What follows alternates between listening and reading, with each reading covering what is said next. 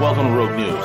We are the preeminent geostrategic, geoeconomic, and geopolitical news show on YouTube and on the web. Join us for hard-hitting analysis, behind-the-scenes strategy, and brutal commentary. Find out why many consider us the place to get their news and information. Check us out, at roguenews.com. Follow us on Twitter at Real Rogue News, Facebook, and most of the popular podcasting apps. Most of all, remember to subscribe, like, comment, and share.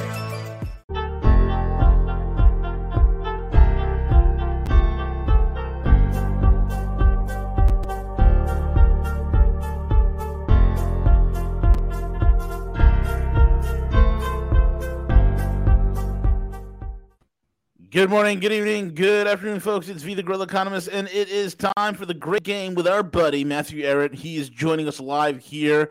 Folks, you can find Matthew's work over at the CanadianPatriot.org, CanadianPatriot.org, as well as the Rising Tide Foundation.net.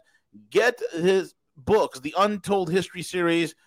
Amazing, amazing literature that gives you the play by play, that gives you the absolute infrastructure, the scaffolding on which the current world order is built. For you to understand it, you need to know where we've been, where we are, and where we're going to go. Matthew gives the tools and the education, the perspectives, and the context so you know what is up. You can also go to his Substack, uh, substack.com forward slash Matthew Ehret. The links will be in the description box and support him there. His work is incredibly vital especially in this darkened generation as we hurtle to destiny. Will it be chaos?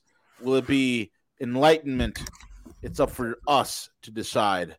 And uh, before we begin, I have this video, Matt. It's going to kind of yeah, blow yeah. you away. See, play the video and blow it up, man. Blow it Massive up. Massive biostructures found in. Oh my god! All Get right. ready. Yeah. Don't lose your lunch uh. or your coffee.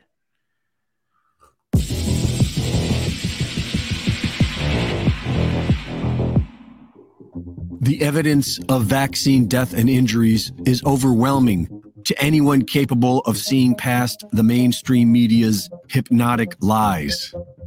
The numbers tell us that the vaccines have already caused a 20% increase in deaths. Now we have a, run rate of about 20% excess mortality. That's confirmed by uh, the CDC numbers, the funeral home numbers, and the insurance company numbers. And then somebody did an independent study I saw recently suggesting 20% is the number. So we're running at 20% excess deaths. And a 10% increase in disabilities. This is a stunning number. You're telling yeah. me that things have been flat for five years at 29 million, and all of a sudden out of the data, they got 3 million people are disabled out of nowhere? Correct. And now we are beginning to understand that this is just the beginning. Things are going to get much, much worse. Many of us have already seen the mysterious objects found in the vials of COVID vaccines by two separate independent groups using electron microscopy. We are also familiar with the rising number of strokes, heart attacks, and other side effects experienced worldwide after the biggest experimental vaccination in history. And now we are getting a first glimpse of what is causing all this Something in the COVID vaccines seems to be growing within the recipient's vascular system. Anomalous objects are being discovered in the dead bodies of the vaccinated by embalmers and coroners. Horrific things being grown inside the veins and arteries. These are not blood clots, and they appear to be some sort of organic material with small crystals and extremely thin wires made up of what looks like reptilian scales. This internal blockage growing within the vaccinated would certainly explain all of the deadly side effects we are seeing today. What the mainstream media is currently spinning as sudden adult death syndrome. We do not know what these things are, but they are being found by embalmers and coroners everywhere, except pretty much all of them are too afraid to speak out or they don't care. Only one has shown the courage to speak out so far. And this is the real tragedy. For those who remain silent, things will not get better. The FDA is poised to authorize these deadly vaccines to children as young as six months old, and humanity does nothing. Today, we want to provide an update on a topic that I know many parents and grandparents are focused on the potential for the first COVID 19 vaccines for kids under five. We have waited a long time for this moment. Well, guys, uh, here's some good news. The Biden administration has finally announced a vaccine rollout plan for children under five, and they've ordered 10 million doses. That's great. Right now, kids are like, oh my gosh, we can finally meet up for drinks. Yep, as we speak, everyone in the lollipop industry is like, we're buying a yacht. Here we go. You get a lollipop, you get one. It's very exciting to hear a four year old scream, Facebook told me Bill Gates controls the vaccines. You go, okay. Why should we deserve anything other than pain and suffering if we do nothing to protect our own children? Once those afraid of speaking out begin seeing their coroner tables filled with dead children, it will be too late. But it's not too late now. If you are an embalmer, a coroner, or a funeral director, and you are seeing these things, there is still time to save the lives of our innocent children. You can start now by contacting Dr. Jane Ruby at protonmail.com. Reporting for InfoWars, this is Greg Reese. Sudden adult death syndrome. What's Matt? You look absolutely shocked.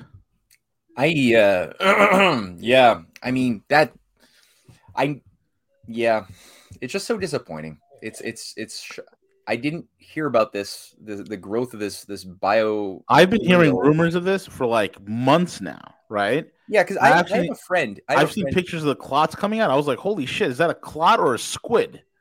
And yeah, like, now we're seeing these biostructures. Go ahead, buddy. Who has, who has been forced to receive uh, blood draining, like actual bloodletting every week. He has to give up uh, two pints of blood. Um, he has to go to the hospital since he got his second jab. And um, holy shit, you kidding me? Yeah, and I, I know two people. That's a friend, and I know um, the the sister of, of a friend of mine who works down the street. Um, also has the same situation. She has to go to the hospital to get blood drained because they're telling her that she, her body just mysteriously began producing too many platelets. And so it clots. And so they have to just drain it and dilute it with some medication. Um, and um, of course, no no relationship to the jabs whatsoever. No, none. It's just you know always. Um, yeah, I mean, um, you know, soccer players dropping dead, and now now over eight hundred of them. Uh, yeah. you know, it's just coincidence, bro. Yeah, yeah, of course. Um, and you know, we all I think at this point we all know at least several people in our personal immediate first tier group of contacts who have suffered some forms of adverse effects, fainting at the very least, or people who have just not woken up. Uh, cardiac facial paralysis, other things. Bruce Willis is out of the, you know, his career's over as well. I, I that back back in end of April, um, he lost the ability to use speech. Bruce Willis, right? Um, but that's like mild compared to like what a lot of people have faced. And so the idea that there's actual growth of these strange reptilian tissues inside of people that that I need to see more information uh that that actually no they said a reptilian like in terms of its uh the scaling of the wires Scales, and stuff just yeah. uh just a yeah just a, a metaphor yeah i'm gonna reserve judgment on specifically that until i actually see some more uh data i'm nothing would surprise me at this point obviously uh, yeah. or any of us um, right. But yeah, you, and you're getting like warning signs in uh, in you know subway carts warning you that uh, there's this this thing called sudden adult death syndrome, and and in fact, you know, heart diseases happen. People under thirty have been around for a long time. We just didn't notice. We so just we never noticed. Suddenly, we just noticed. This is how dumb they think we are, man. You know, well, this is how dumb they think we are. Yeah, it's um it's definitely we're, we're, we're I mean, too many people I think tend to adapt to it, but I think that there's still a, a red line around which even normies, like even your your radical normie, has a certain threshold to how much they can have this pushed on them. And right. I mean, now that they're they're going for kids down to six months old, I mean, they've already been been getting, uh, you know, babies who have been inside their mom's uh you know bellies for the pat for nine months. They've they've already been receiving exper- experimental jabs, but now that they're so openly going for what is it, 10 million jabs, first tranche of of, of vaccines for kids six months to, to five years. Uh, oh, yeah. They got this. I mean, this is something being pushed all over Europe, and um, Yeah, no, it's really a, I think a moral test. Are we fit to survive at this point? If we tolerate, like that's the what the narrator made as a yeah. solid point. If we tolerate this, um, we deserve what's coming. Unfortunately, yeah, like we lose the mandate of heaven, as the Confucians would say, or you know, our, our ability to have any claim to natural law. Um, nature, nature, one of the fundamental qualities of of life as it occurs in nature is to not pursue its own annihilation. Right? That's like wired into life. Man, so, I was I was driving in my car this morning coming back from the gym, and I was thinking to myself, what the hell has completely possessed Western culture that it is completely opposite of life. It, it, it's so nihilistic. It, I, it's weird, man. Like this is like we're detonating ourselves. It's crazy. I can't figure it out. And it's the West. It's, at this point, it's exclusively the West. Yeah, and it's become really uh, a it, it's it's reached caricature like levels. You know, like now that the oligarchy is increasingly showing its hand and they're doubling down on everything um, you get the system itself just melting under its own self contradictions. And I wanted to actually read something. Um, you know, Harley Schlanger, who's often on your show, he uh, works with a, a, news agency called EIR, Executive Intelligence Review. And they, yeah. uh, a, a, friend of mine had sent me um, a quote because it was founded by the late economist Lyndon LaRouche. And uh, and everyone knows I, I really like LaRouche a lot. And, and somebody sent me this quote from 1996 by LaRouche. I think really um, astutely diagnosing our current situation in a in a very strong way.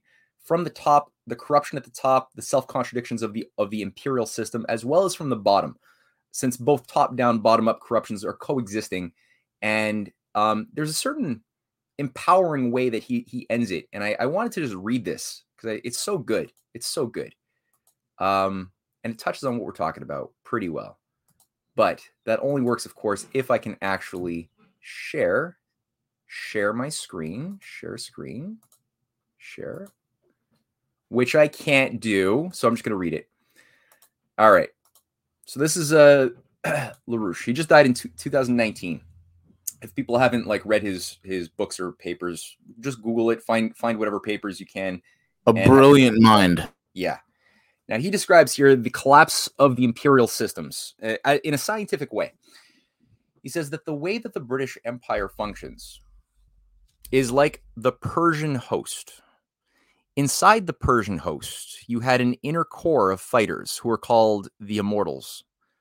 These were the sons and daughters of leading Persian families, generally oligarchical families, whose sons and daughters would take up a military profession as Achaemenid fighters' corps.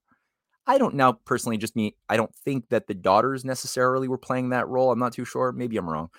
Anyway, but the Persian Empire had a li- had a limited number of so-called immortals with their basket work shields. That that means that these are the the upper elites who, though nominally controlling armies, would not themselves ever fight. Hence, basket work shields. Right? They would always be very far from the actual battles that they were instigating. Most of the Persian Empire was composed of a host of auxiliaries, like Napoleon's hordes marching into Russia in 1812. An army of not French, but mercenaries, auxiliaries. See, when Napoleon one of the causes of his downfall, and there were many, but one of the big ones is he did rely on mercenary forces. He didn't like 80% or, or even more of the, the the French forces that went to attack Tsar Alexander I in Russia and got wiped out. Or that was even before that, before Alexander I. Um, no, that was Alexander I. Sorry, they were they were primarily French, uh, Prussian, oh, sorry, uh, Prussian, German, Swedish, but not a lot of French. So they were using mercenaries, auxiliaries, right? The power of the British at the core, they are very powerful at the core, very tough at the core. Of course, you've got a, a few ha ha's and goof goofs and so forth around there, but you've got a few inner core that really know what's going on. They are dangerous. But like the Persian Empire, the British Empire is a Babylonian host, ruled by the whore of Babylon, reincarnated in the form of the mad cow who sits on the throne over there. So, therefore, when you get into a period where all of these auxiliaries, admirers in the financial community, And you ought to see these goofballs that run trust funds in New York City these days. They're absolute goofballs. Read the New York, the Wall Street Journal. There is not a brain in the joint. They're all babbling idiots. One hundred percent correct. These are, they're just theoreticians who've. I have lack. I've said it so many times, Matt, and I have no better way of saying it. These are people who circle jerk themselves in their own echo chambers who forecast into a vacuum. That's that's the Western. That's all it is. That's all, That's it, all is. it There's nothing. There's nothing of substance there. Nothing. Which Nothing is why it's hard for some people to believe that the city of London financiers or the Wall Street financiers could possibly run the world. It's because they don't really run the world. They're they're they're useful idiots, but they don't know what the hell is ultimately running the world that they are a part of, even if they're upper upper tier in terms of the financial side of things. He says here, but the British depend upon their auxiliaries. This gets at the weak the weakness of it. Their auxiliaries in every country. And here he's talking about the international fifth columns, the deep states in every country who are not allied to that to the target countries, right? Um, this is what Putin was talking about when he described the fifth columnists who uh, would sell their grandmothers to have the right to sit in the hallway of their uh, upper upper caste in in, London. in in Miami, right? Yeah, we can't Miami. call him Vladimir Putin. He has a new name now. what is it? It's uh, Vladolf Putler. Vladolf Putler. oh, That's name. because that's what the West yeah, wants that's, you to think. that's the re the rebranding. Yeah, Hey, CJ and I are paying over five dollars a gallon gasoline because we're doing our part, Matthew, to fight against Vladolf Putler. Is that is that correct, CJ? That is correct. Okay, go ahead, Matthew. just like our grandparents took those sacrifices to yeah, Yeah. so so must we do our So patriotic duty of of starving a little bit, skipping a couple of meals, freezing that, a little bit more. like the mentally damaged uh, uh, uh, Max Boot would say, "This is our fight. It's our war, not just the Ukrainians." Yeah, yeah. so here uh, he ends it. He says here, but the British, so the British depend upon their auxiliaries. There are auxiliaries in every country, the prostitutes who are owned by the British, who suck up to the British, who would think that the greatest thing in the world would be to stand within six meters of the Queen. Now, these are the auxiliaries. They these are the Persian host. Come a financial crack, all of these idiots start jumping out of the windows and doing other wild things. They are routed self routed by the breakdown of their dream, their delusion. So at that point, the inner core, while it's still tough and dangerous, its auxiliaries aren't functioning so well. That is the time that you defeat them. Right. Very well said. And we've seen what happened with their auxiliaries back in 2008 when the financial collapse. These idiots were flying out of windows, man. Yeah, exactly. Exactly. And, and that's what we saw in in uh 1929 as well, right? It wasn't the average farmer who was jumping out of their barn window or committing suicide. The the primary burst of suicides were those people who had been high-level bankers and financiers in JP Morgan, Chase Manhattan, other banks that saw they were instruments for their own nation's self-destruction and they didn't even know it they were used as pawns to deregulate the banking system. They got a lot of money during the age of 1901, death of McKinley, all the way to 1929, when the when the system was blown out under a, a controlled demolition. All of that bubble that was grown over 30 years of takeover by the financiers of the United States government was made possible by these useful auxiliary idiots trained at Harvard, at Oxford, and other things. And when the world turned inside out, when the consequence of their own delusion and folly blew up in their face, they were the ones who jumped out the windows. It right. So it's sort of like that today, where I think you could see a lot of the technocratic managers who are positioned into uh, levels of authority around the transatlantic. They're everywhere. Idiots, useful idiots everywhere. Justin Trudeau's, Biden's. I mean, Kamala Harris. My God, right? Like these are the these are the talent that they picked as their as they picked as their auxiliary. exactly. Here, actually, uh, as a funny side note, they just had to reduce the price of a of a of a picture with with Kamala Harris from fifteen thousand dollars uh, to five thousand dollars today. no way, really. Yeah, Soon it's yeah, gonna be five dollars, and no one's. There'll still be no takers. yeah. She'll be pay, trying to pay other people so that she, she can act like people like her. Exactly. But yeah, so this is the the thing, right? You you've got now a system where the the the structure as a whole is breaking up, down under its own contradictions, and now is the time where there is going to be the type of action and, and change that would not have been possible under times of greater coherence or stability. Um, so while there is a lot of danger, there's a lot of opportunity, and we're seeing that we have leaders in Eurasia that are taking the opportunity for this. Just quick, before going into it, um, we now have today, just to get across, with the new obsessive religion to create a green new deal, green build back better for the world post post industrial uh, system of depopulation, which is really what this is all about, is getting us to become addicted to forms of energy which allow us to sustain fewer people, few, fewer um, agricultural uh, products uh, that allows us to uh, have lesser industry. That's what windmills and solar panel and biofuel technology does. So in the midst of this, and which is a religion, they're obsessed. They've they're absolutely high priority committed to this green religion. While doing that, they have to now do battle with real nation states that are not um, embracing mediocrity or self destruction in Eurasia. To do this battle requires that they do certain things that they think they have to do, involving economic warfare, sanctions, other things.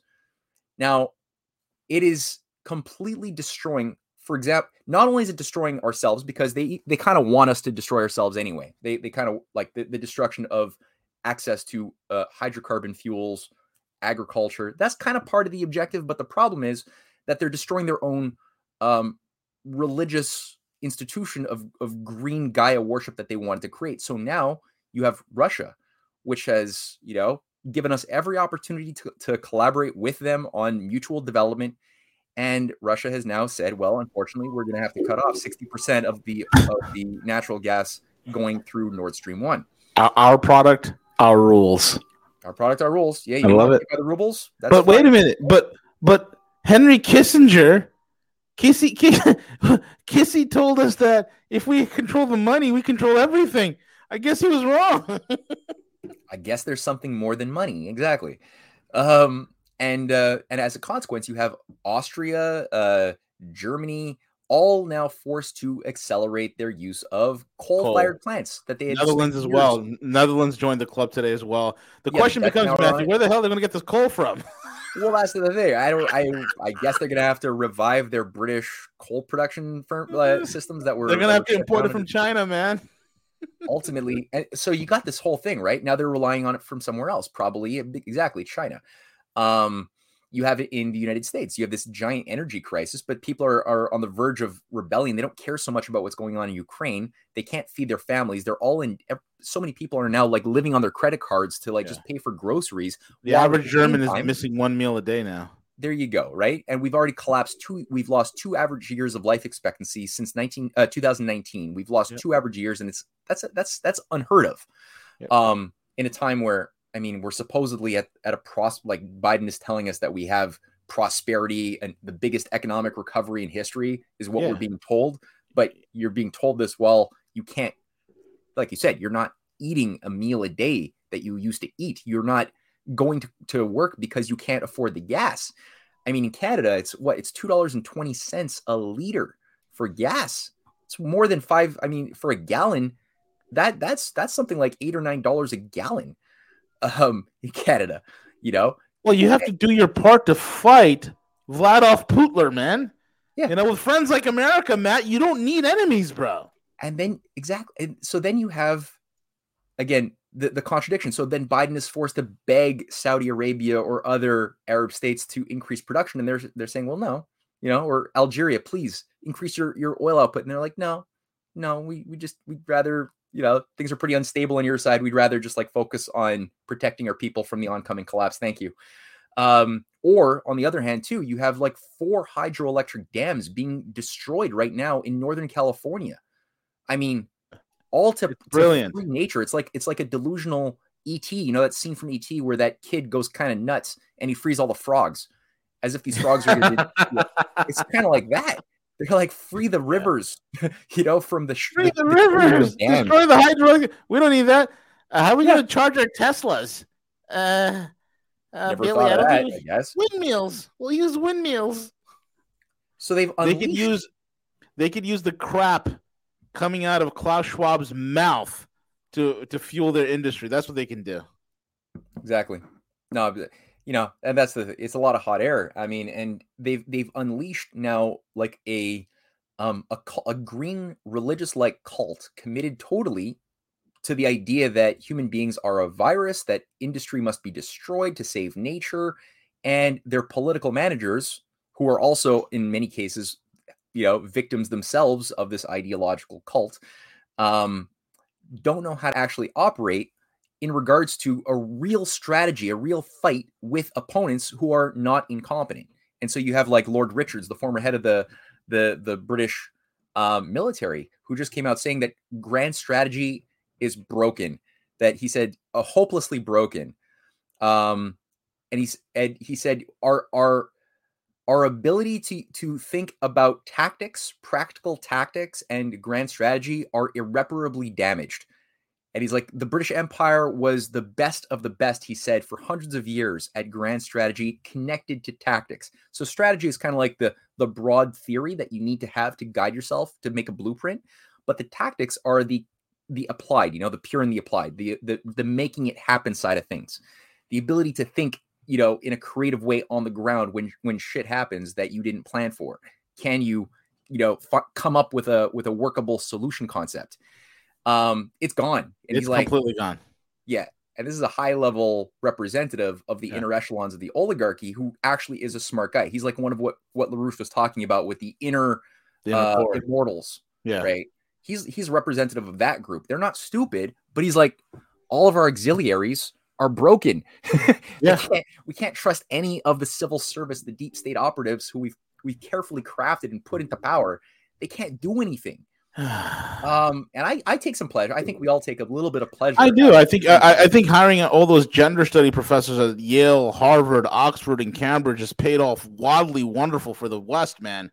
As when you go into any sort of intelligence agencies these days, as well as the press corps, everybody there is in their 20s and 30s. They're all a bunch of young idiots who haven't suffered anything, don't know their history. They're all indoctrinated. They have no thinking, uh, critical thinking skills. They can't think on their feet and you see what happens. You have situations like Afghanistan happening. It's just sheer incompetence, top to bottom, for sure. I know, like you're you're going to tell me because a lot of people they they tend to. I mean, we've we've poked fun at this, the black pilled section of the the conspiracy theory uh, segment of the population, and we are all conspiracy theorists. That's I think a precondition for rational thinking is to accept the reality of conspiracy facts.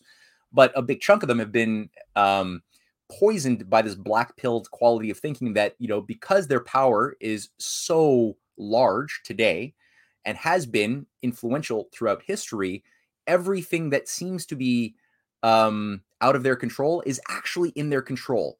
Everything that seems to be in opposition to the, this depopulation new world order is actually fully uh, you know controlled opposition and there is no hope yeah, that's um, nonsense. And so you yeah. know, it's, it's, funny you just mentioned that's one of the things I warned about in, in this morning's show the, to the audience. I was telling them, like, you go to a lot of these these these uh, uh, conspiracy websites or quote unquote alt media websites, and you would get this idea that the Western oligarchs are this undefeatable, immutable, omni- omniscient, omnipresent force that controls everything. They control all, all opposition. They control all angles and nothing could be further from the truth. When you start studying not only history, but the finances, the money, and the and the flow of global geoeconomics, then you understand these guys are idiots. They're yeah. idiots that are leading morons. And it's not going to work out well for them. No, it's not. I, I think it's, it's it's a it's a culture of fake. You know, like they if you look at um one of the the top British grand strategists, who's another representative of the inner immortals, as as Larouche would have called it, uh, Jeremy Bentham. Jeremy Bentham was uh, one of the top guys at the time of the American Revolution, controlling the entire British uh, Foreign Office, and um and he produced a work called the Panopticon. You, you guys have heard of the Panopticon? Yes, I've heard of the Panopticon. Okay, not. It's a design he did for a the perfect prison, and uh, in the Panopticon designs, he's he's he's a big sadomasochist, like like really to the extreme. Um, he even wrote things like in defense of pederasty, um, and w- which basically called for uh, An- another brilliant mind, unbounded license of of sexual gratification of all ages and all. Um, fucking sick bastard should have been thrown off a rooftop, wanted, right? Like, like of course yeah, pleasure is the ultimate good. That's the old. That's the, that's the ultimate constant that these guys are are animated by. Is that so Luciferian standard for good is uh, physical hedonism, and the ultimate standard for evil is uh, physical pain. Um, and they organize a, a whole paradigm around that. So in the Panopticon, this perfect prison design, it um, is it works because everyone thinks that they're being watched all the time, and it's set up like a big um, cylindrical uh, circle with uh, ob- observation holes from a center point, looking into every single cell um, in in rungs, and everybody might be watched at all times. Now, the reality that Bentham gets at is that you only need to have one or two people operating the entire prison. So we could save a lot of money by only having two people. And everyone, all of the prisoners, by thinking that they're being watched, will modify their own behavior and will be their own police, which kind of does work. I mean, we've seen this applied um, across the board. This is at the heart of the entire surveillance state fun- system. You know, they can process and gather a lot of information. Oh, yeah. But as Bill Binney pointed out, um, and many other security, uh, cybersecurity experts, they have no ability to uh, process this um, bingo information. Right. It, right. My, it, it, goes back to the theory. It, goes back to the saying that you and I would always say. We, we have this funny expression uh, when it comes to Western elites: "Take the hill." Okay, we took the hill. Now what? Uh, I don't know. We're gonna ma- we're gonna look at data. The NSA has collected like 300 petaflops of data and they have no way they don't have the computing power the resources or the budget to go through every single one of them it's just like me driving through the neighborhood collecting the entire trash of the entire midwestern america and then trying to go find a diamond ring and all of that shit. Yeah. It's just crazy. Well part of the thing too is even if they had the computing power there is an ontological paradox that they're incapable of looking at because they're devotees of this belief of information theory, which is at the heart of the cult of artificial intelligence. And part of that is that I, is that the human brain, all it can do when it works well, they say, the human information processor, is by um, using computer logic of deductive or inductive, what are, what's sometimes called a posteriori and a priori uh, forms of thinking. The idea that you, you you have to assume general rules and then use those general rules to try to map out patterns of that are empirically derived from nature or you find inversely um, patterns in in nature with your senses that you then can ex- extrapolate and say this is a general rule. Now that's what computers do. That's that's the you know that's basic that that that adheres to basic aristotelian syllogisms right? That that you start with everything has to follow the idea that you know a rule is set like all birds fly. If something is flying thus it must be a bird right? So you have your general all birds fly. Um, then the specific that thing is flying and then the conclusion oh thus the flying thing must be a bird. And you're like if you hold to that the computer will then identify if, if that's a computer that program will then cause the computer to then judge that a plane must be a bird right? Um, it, because a bird is flying and that's uh, only birds fly. Um, or like you know all everything with four legs uh, is something that you sit on and is a chair. And so that's a rule you you can say and then as soon as you actually see a horse you're like oh look a chair right? Um, so why can't they process this data the, the these pentatufel whatever you know like all of this data that they accumulate they can't identify paradoxes. Computers cannot see. Identify. Hey, CJ, could you mute, man? You got, uh, you got a lot of. Good, oh, okay. Um, yeah, so computers can't identify an irony in data. It can't identify a paradox in data. A paradox in irony, like where's an irony? Is it there? Like what, what's an irony? No, an irony is the effect of the mind, the the the mind um, thinking or perceiving or believing something, having a mapping which doesn't conform to the way the re- reality actually is. And when the mapping strikes reality, it breaks. There's cracks, and in those cracks is where the fun. That's the that's the, what makes jokes work. That's why jokes are funny. The punchline is where you get somebody's mind to think a certain way, right? And then you turn it inside out with the punchline. You you get them to realize that the that what they've been thinking this whole time is actually the opposite of the reality and that's what makes it kind of funny that's the basis of a paradox too right if something was the way it should be I, i've been led to believe that all human beings are talking monkeys we're physically the same as monkeys i've been persuaded that we are just monkeys dna wise. i am right? a gorilla And you, well, you make it tough to refute this. Unfortunately, V. That's that's. This is true. For uh, destroying my paradox. and you think, damn it. anyway, let's let's presume that you're a human behind the the gorilla mask. Um, but then you'd say, well, but apes and monkeys have a limit to how many of their species can exist on the earth to the point that today there's no more than like, you know, a few million of their species. Just like there was mil- a, a million years ago, we don't find that their population levels can increase beyond a certain upper threshold, whereas human beings seem to have we have 8 billion of us. So either either we're thus not a monkey and actually more of a virus destroying a host. Maybe that's our, our fate, and we are useless eaters in our essence that deserves to be rendered extinct by Yuval Harari's prophecies, you know, of, of human beings being superseded by thinking living machines that are that are silicon based. Or or Yuval Harari is wrong and the human Darwin, you know, the Darwinian talk like talking apes that were de- that were descended from apes are wrong as well. Both sides might be wrong, and in fact, maybe just maybe there's another characteristic of a soul and being made in the image of God, a divine creator, right? That created a creative universe and out of which we arose as a reflection of the force of creation. Maybe there's that that both of these apparent extremes, right? The materialists, the Darwinian materialists, and the the vitalist, transhumanist, you know, elan vital lovers who have their own satanic religion, thinking that we're just constantly being pulled by this mysterious demonic force towards a bifurcation point, at which point, you know, we'll have like a mass cataclysm, and out of which will come a new emergent system of of uh what do they say, right? A, a new emergent system of order will arise out of the chaos. The Trotskyites believe that. The the transhumanists all believe that. The the neo Darwinians that were uh, that sprung out of the bowels of of Julian Huxley and Pierre de Chardin's sick fantasies all believe that. So it's all convergent. The neocons that that were former uh, Trotskyites have their own variation that we are obliged to burn the earth under, to to create prophecy or fulfill prophecy so that the Messiah can come, right?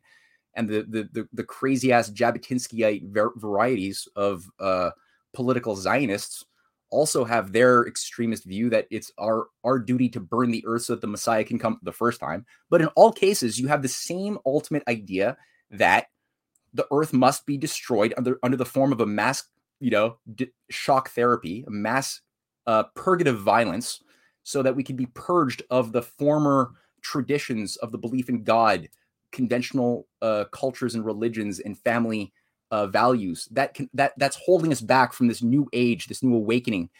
Um, that that the vitalists, who again are ultimately, uh, you know, neo Darwinians, like again Klaus Schwab and, and Elon Musk and other transhumanists, they're they're all of that view. So it's a fake debate between the Dar- the old school Darwinians like uh, Dawkins and the uh, the new school higher level, you know, uh, priests like Harari. The reality is, no, I think Benjamin Franklin, uh, uh, Lincoln, uh, FDR, like read their read the writings of great statesmen who actually move society in an upward direction and allow us to have greater potential that translates and uses technology as a servant to human needs, um, instead of it technology being used by the the master class of Ubermenschen to enslave the uh, the cattle, you you find a very different philosophy that human beings actually are endowed by their creator with certain inalienable rights that have to be blossomed in order for that society to replenish and renew itself.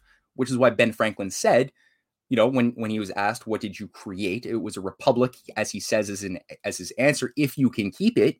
So it's conditional upon each generation renewing its proper and both renewing but also improving upon what was created as far as a society organized by the consent of the governed.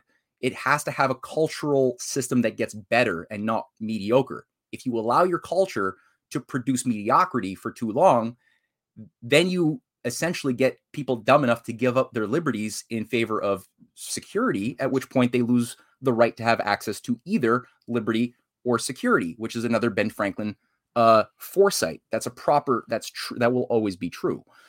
So, to get back to the question of information processing, the cult of artificial intelligence is a cult. Computers will never be able to access that power of insight, wisdom, paradox formation that proper poet taps into when they're being fruitful, right? And when you're analyzing and judging the value of data, da- data is just quantitative, value is qualitative. Um, only a mind can do that.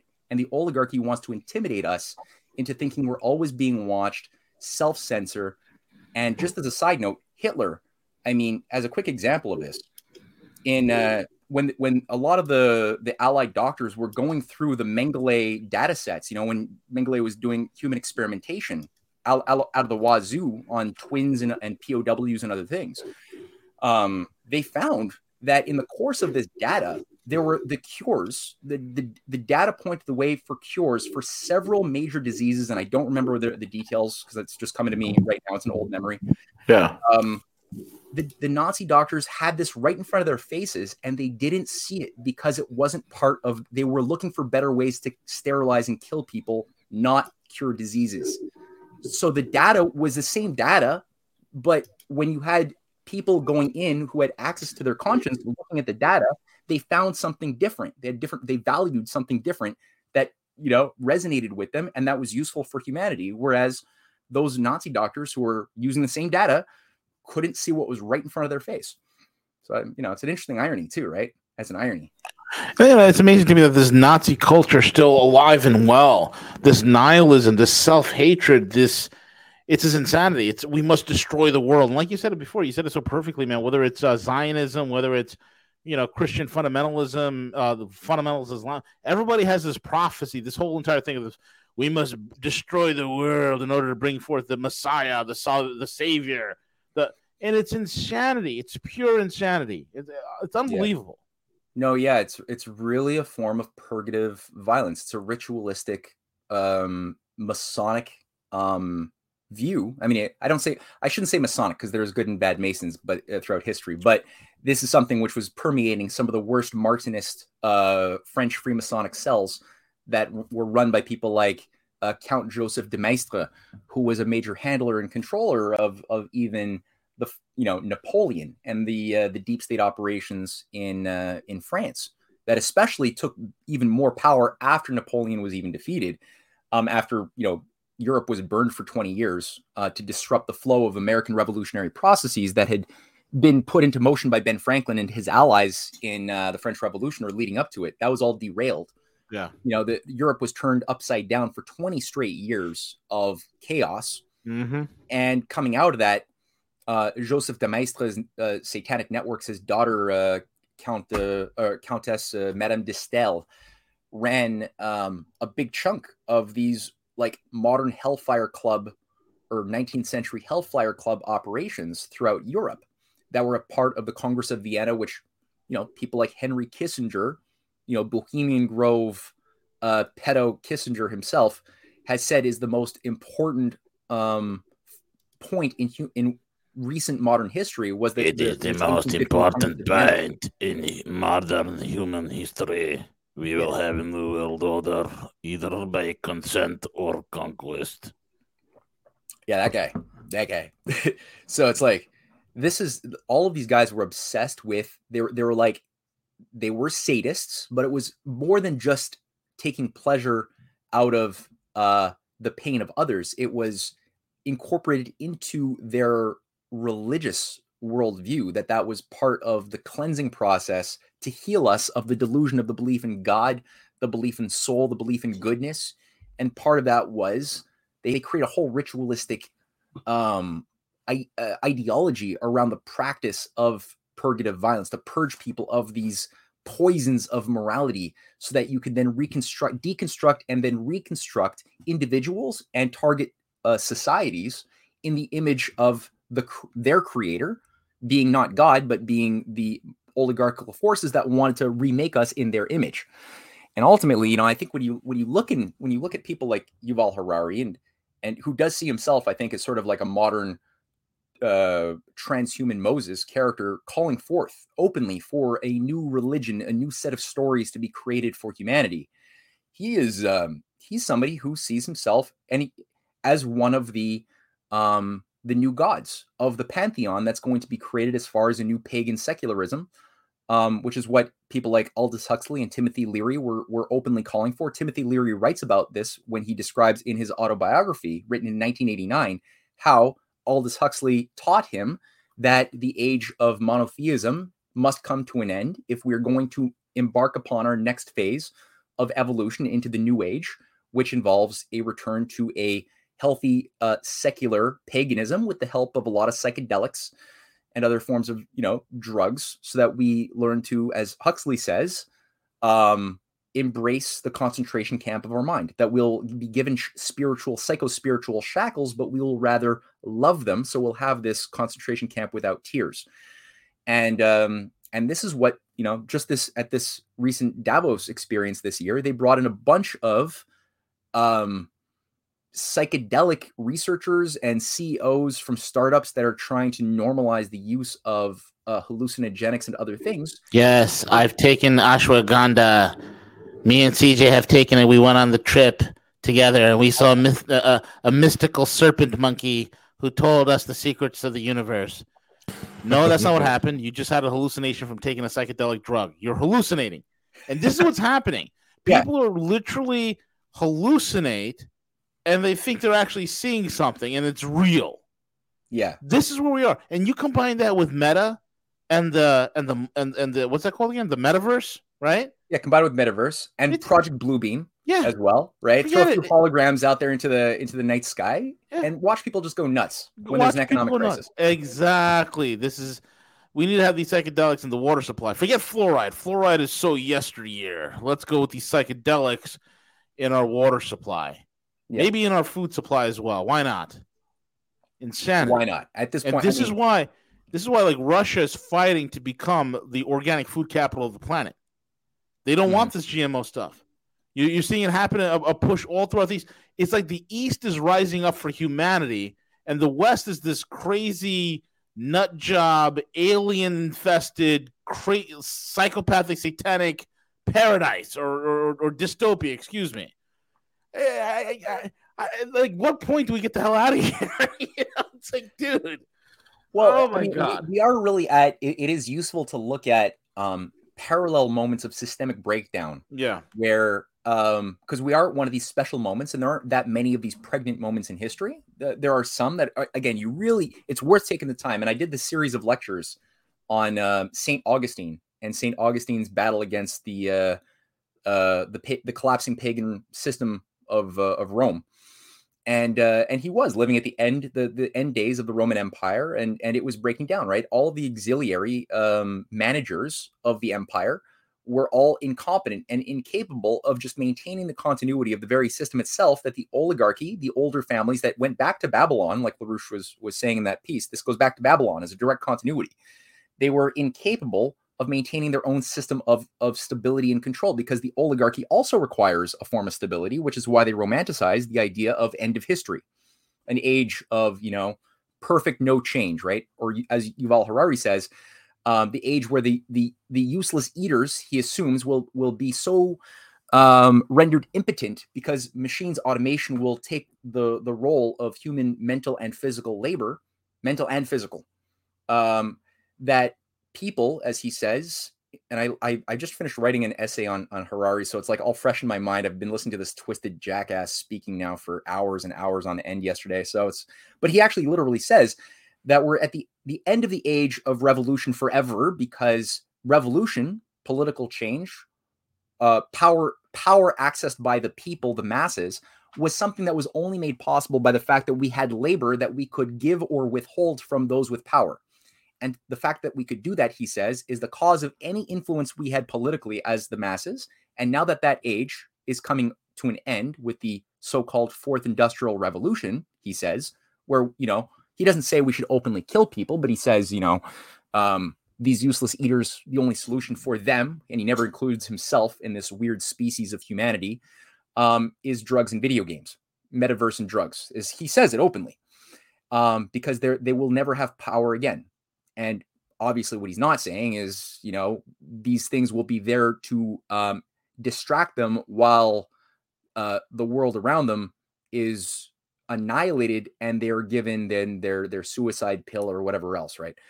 Um, so what these guys, he also says the the world, the universe has had no design, no purpose from 13.7 billion years ago, which is somehow uh, a godlike uh, piece of knowledge that him and other assholes like him uh, say is when the universe was created, and they can even say that they they've calculated the moment that uh, photons differentiated from the earlier primor- primordial soup, right, um, to the picosecond, before which there was nothing, right, and then we had a big bang, uh, according to their mathematical models that are all derived from some stupid, stupid, naive interpretation of redshift being the Doppler effect, which is not what it is at all, by the way there's a lot of evidence that the the the, the redshift caused by galaxies are is not the effect of the galaxies moving away from us.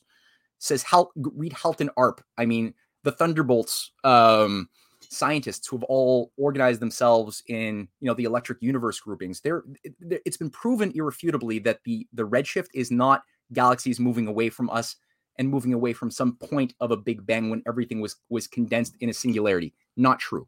But people like Harari need that gospel as part of a modern secular article of faith of the uh you know this creed um to be maintained and he says that randomness is all that there has ever been from then 13.7 billion years ago to this very moment of the t- opening of the 20th century until this moment he says that he's talking now where finally intelligent design for the first time actually is arising for no but out of chaos out of randomness comes order, he says, without any connection to human free will or thought. It's just like a force unto itself, kind of like a demonic type of way of thinking about an elan vital pulling you um, to this bifurcation point, right?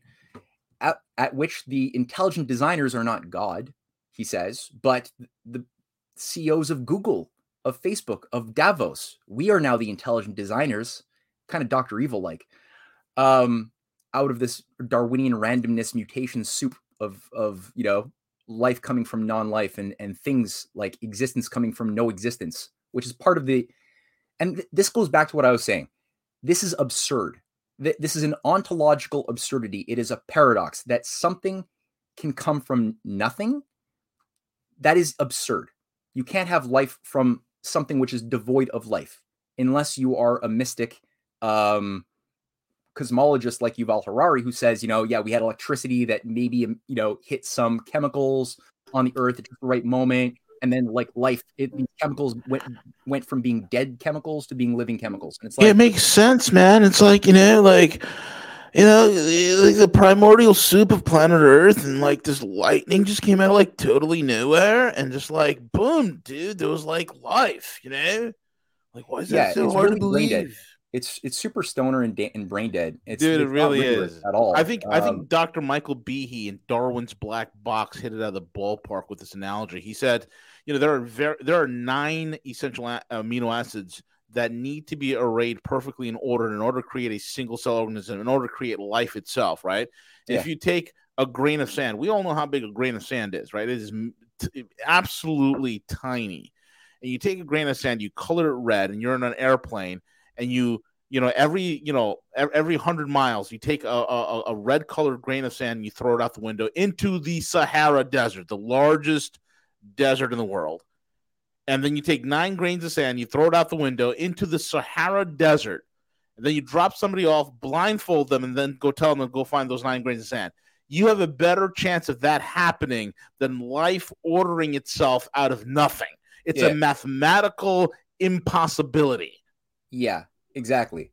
And this is it's it's like I the example that I really liked was you know imagine you you went to the grocery store and you bought all of the uh the ingredients for a for a cake and while you're you brought the eggs the flour the the icing powder whatever else you know you bought all the ingredients in their own and then you trip down the stairs when you walk into your house and by the time you get to the bottom of the stairs all of the ingredients have like mixed together and you have a cake.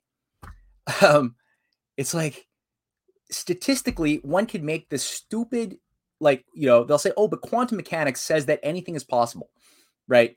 If if if in, in some imaginary world everything has happened and that's why you you know you have this whole promotion a political promotion of this belief in multiverses that they're saying, well, according to modern quantum mechanics, which came out of the the Niels Bohr Heisenberg Copenhagen interpretation of the atom that was a political fight in the 1920s over what path would be approached to interpret the behavior within the quantum realm. Would it be the mathem- the mathematical probability theorists who are saying that there is no causality, the mind is incapable intrinsically of knowing principles?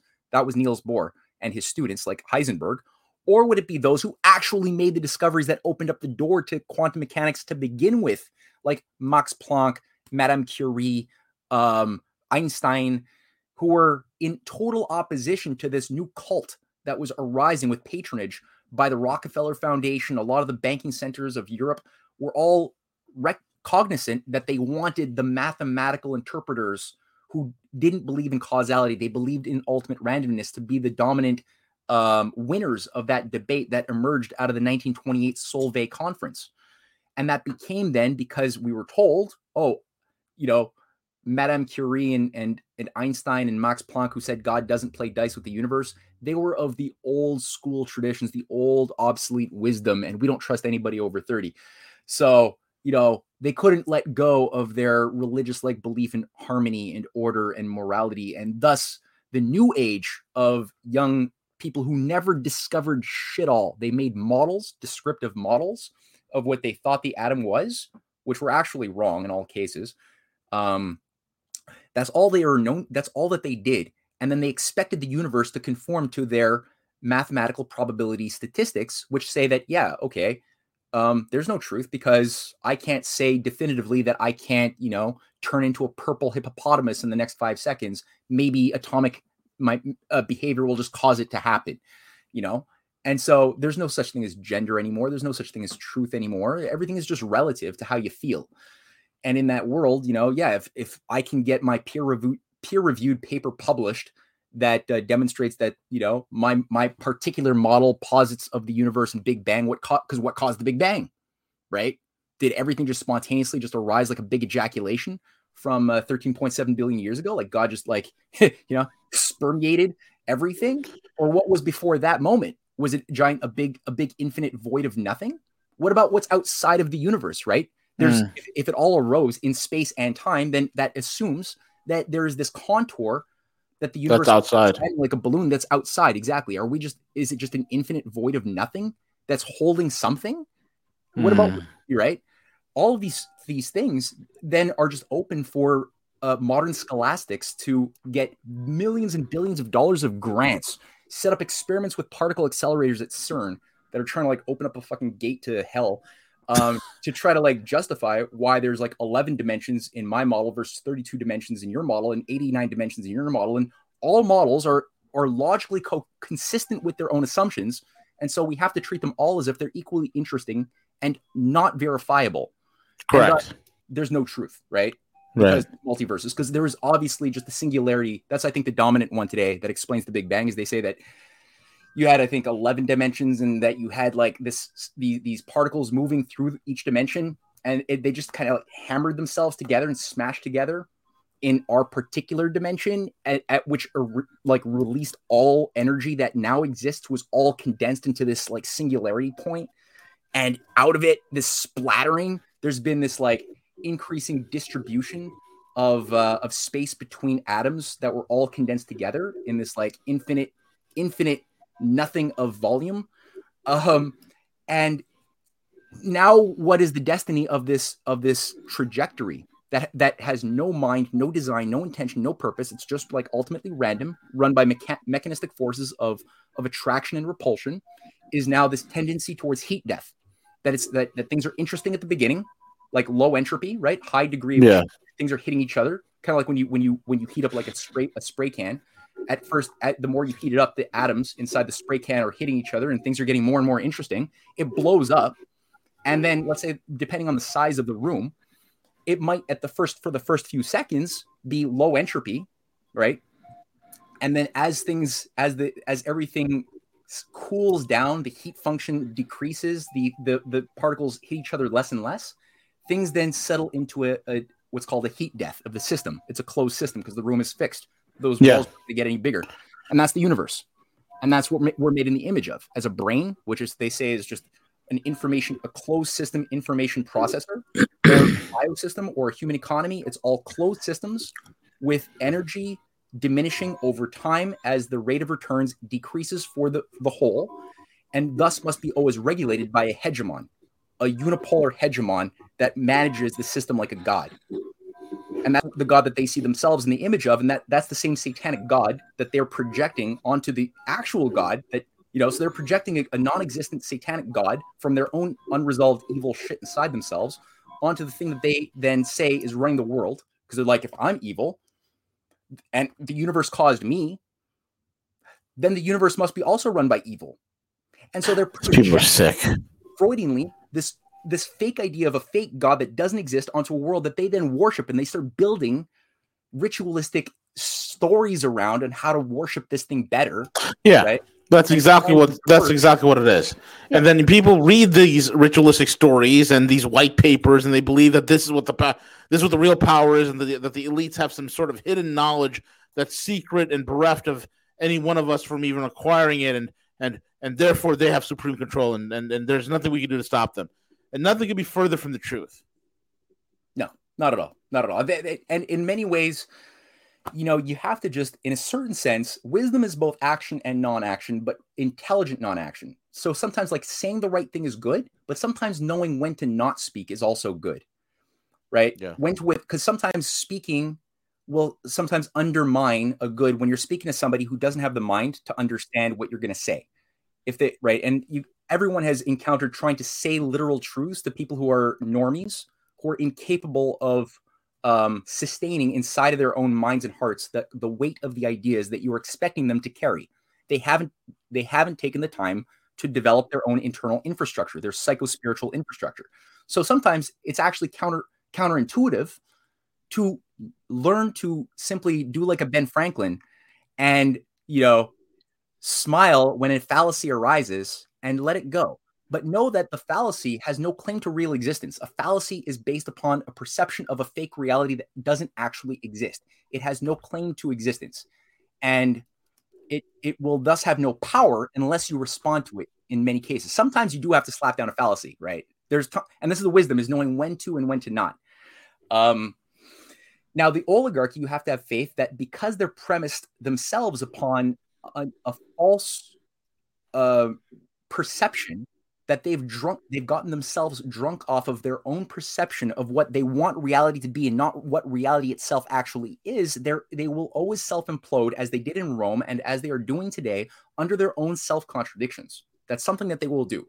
And we have to be ready at any point whatever our situation is to have put the work into ourselves so that we are able to intervene and provide some sense of wisdom when there is a hunger for well what are you know okay there's fire i didn't believe was true.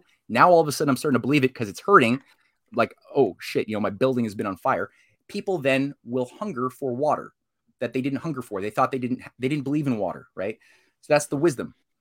And i think you know right now we're lucky that there are statesmen like vladimir putin like xi jinping like many others especially within eurasia. It's uh, Vladolf Putler. Vladolf Putler. you you know you got people judging by the enemies that, that that I've made, right? That said Franklin Roosevelt, and that's I think Putin should be proud that you have his enemies going crazy ballistic and making these these comparisons to rebrand Absolutely. him as the new Hitler.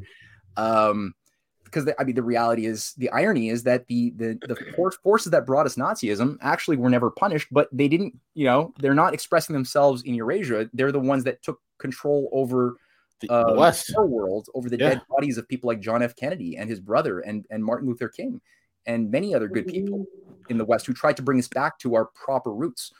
Um, so this is what we have to revive in ourselves, and we have to know again that the system is is based on mediocrity, delusion, and it will the auxiliaries are are cannibalizing themselves. They don't know what to do. They're not competent. They've created a, a culture of incompetence to the point that, as we said at the beginning, we're even encouraging um, things that are going to kill our own children.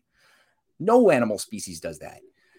Um, so versus a society which is now arising itself or arising around a different a- ancient civilizations that have all said together that we want to not commit suicide together, but more so, we want to actually create a foundation upon which a new system can arise that has durability and the seeds of its own renewal premised within it of the incorporation of technological progress, not to enslave.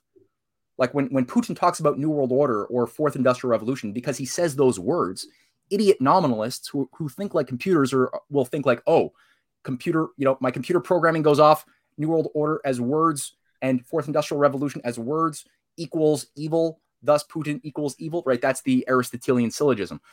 That's actually not it when you look at the context of and look at the actions, thought and action of how he composes and shapes the meaning of these words. They're of diametrically different paradigm than those who use the same words like Henry Kissinger in the West, who see the use of the fourth industrial technologies, automation to enslave and destroy us and manage the, the useless eaters, whereas like Putin, Xi Jinping are obviously seeing it through their actions and when they talk about it um, as something which liberates human beings from the, the burdens of repetitive muscle muscle labor to become a society which has more access to the powers of mentation of mind labor, which is transcendental. It's always going to have higher value.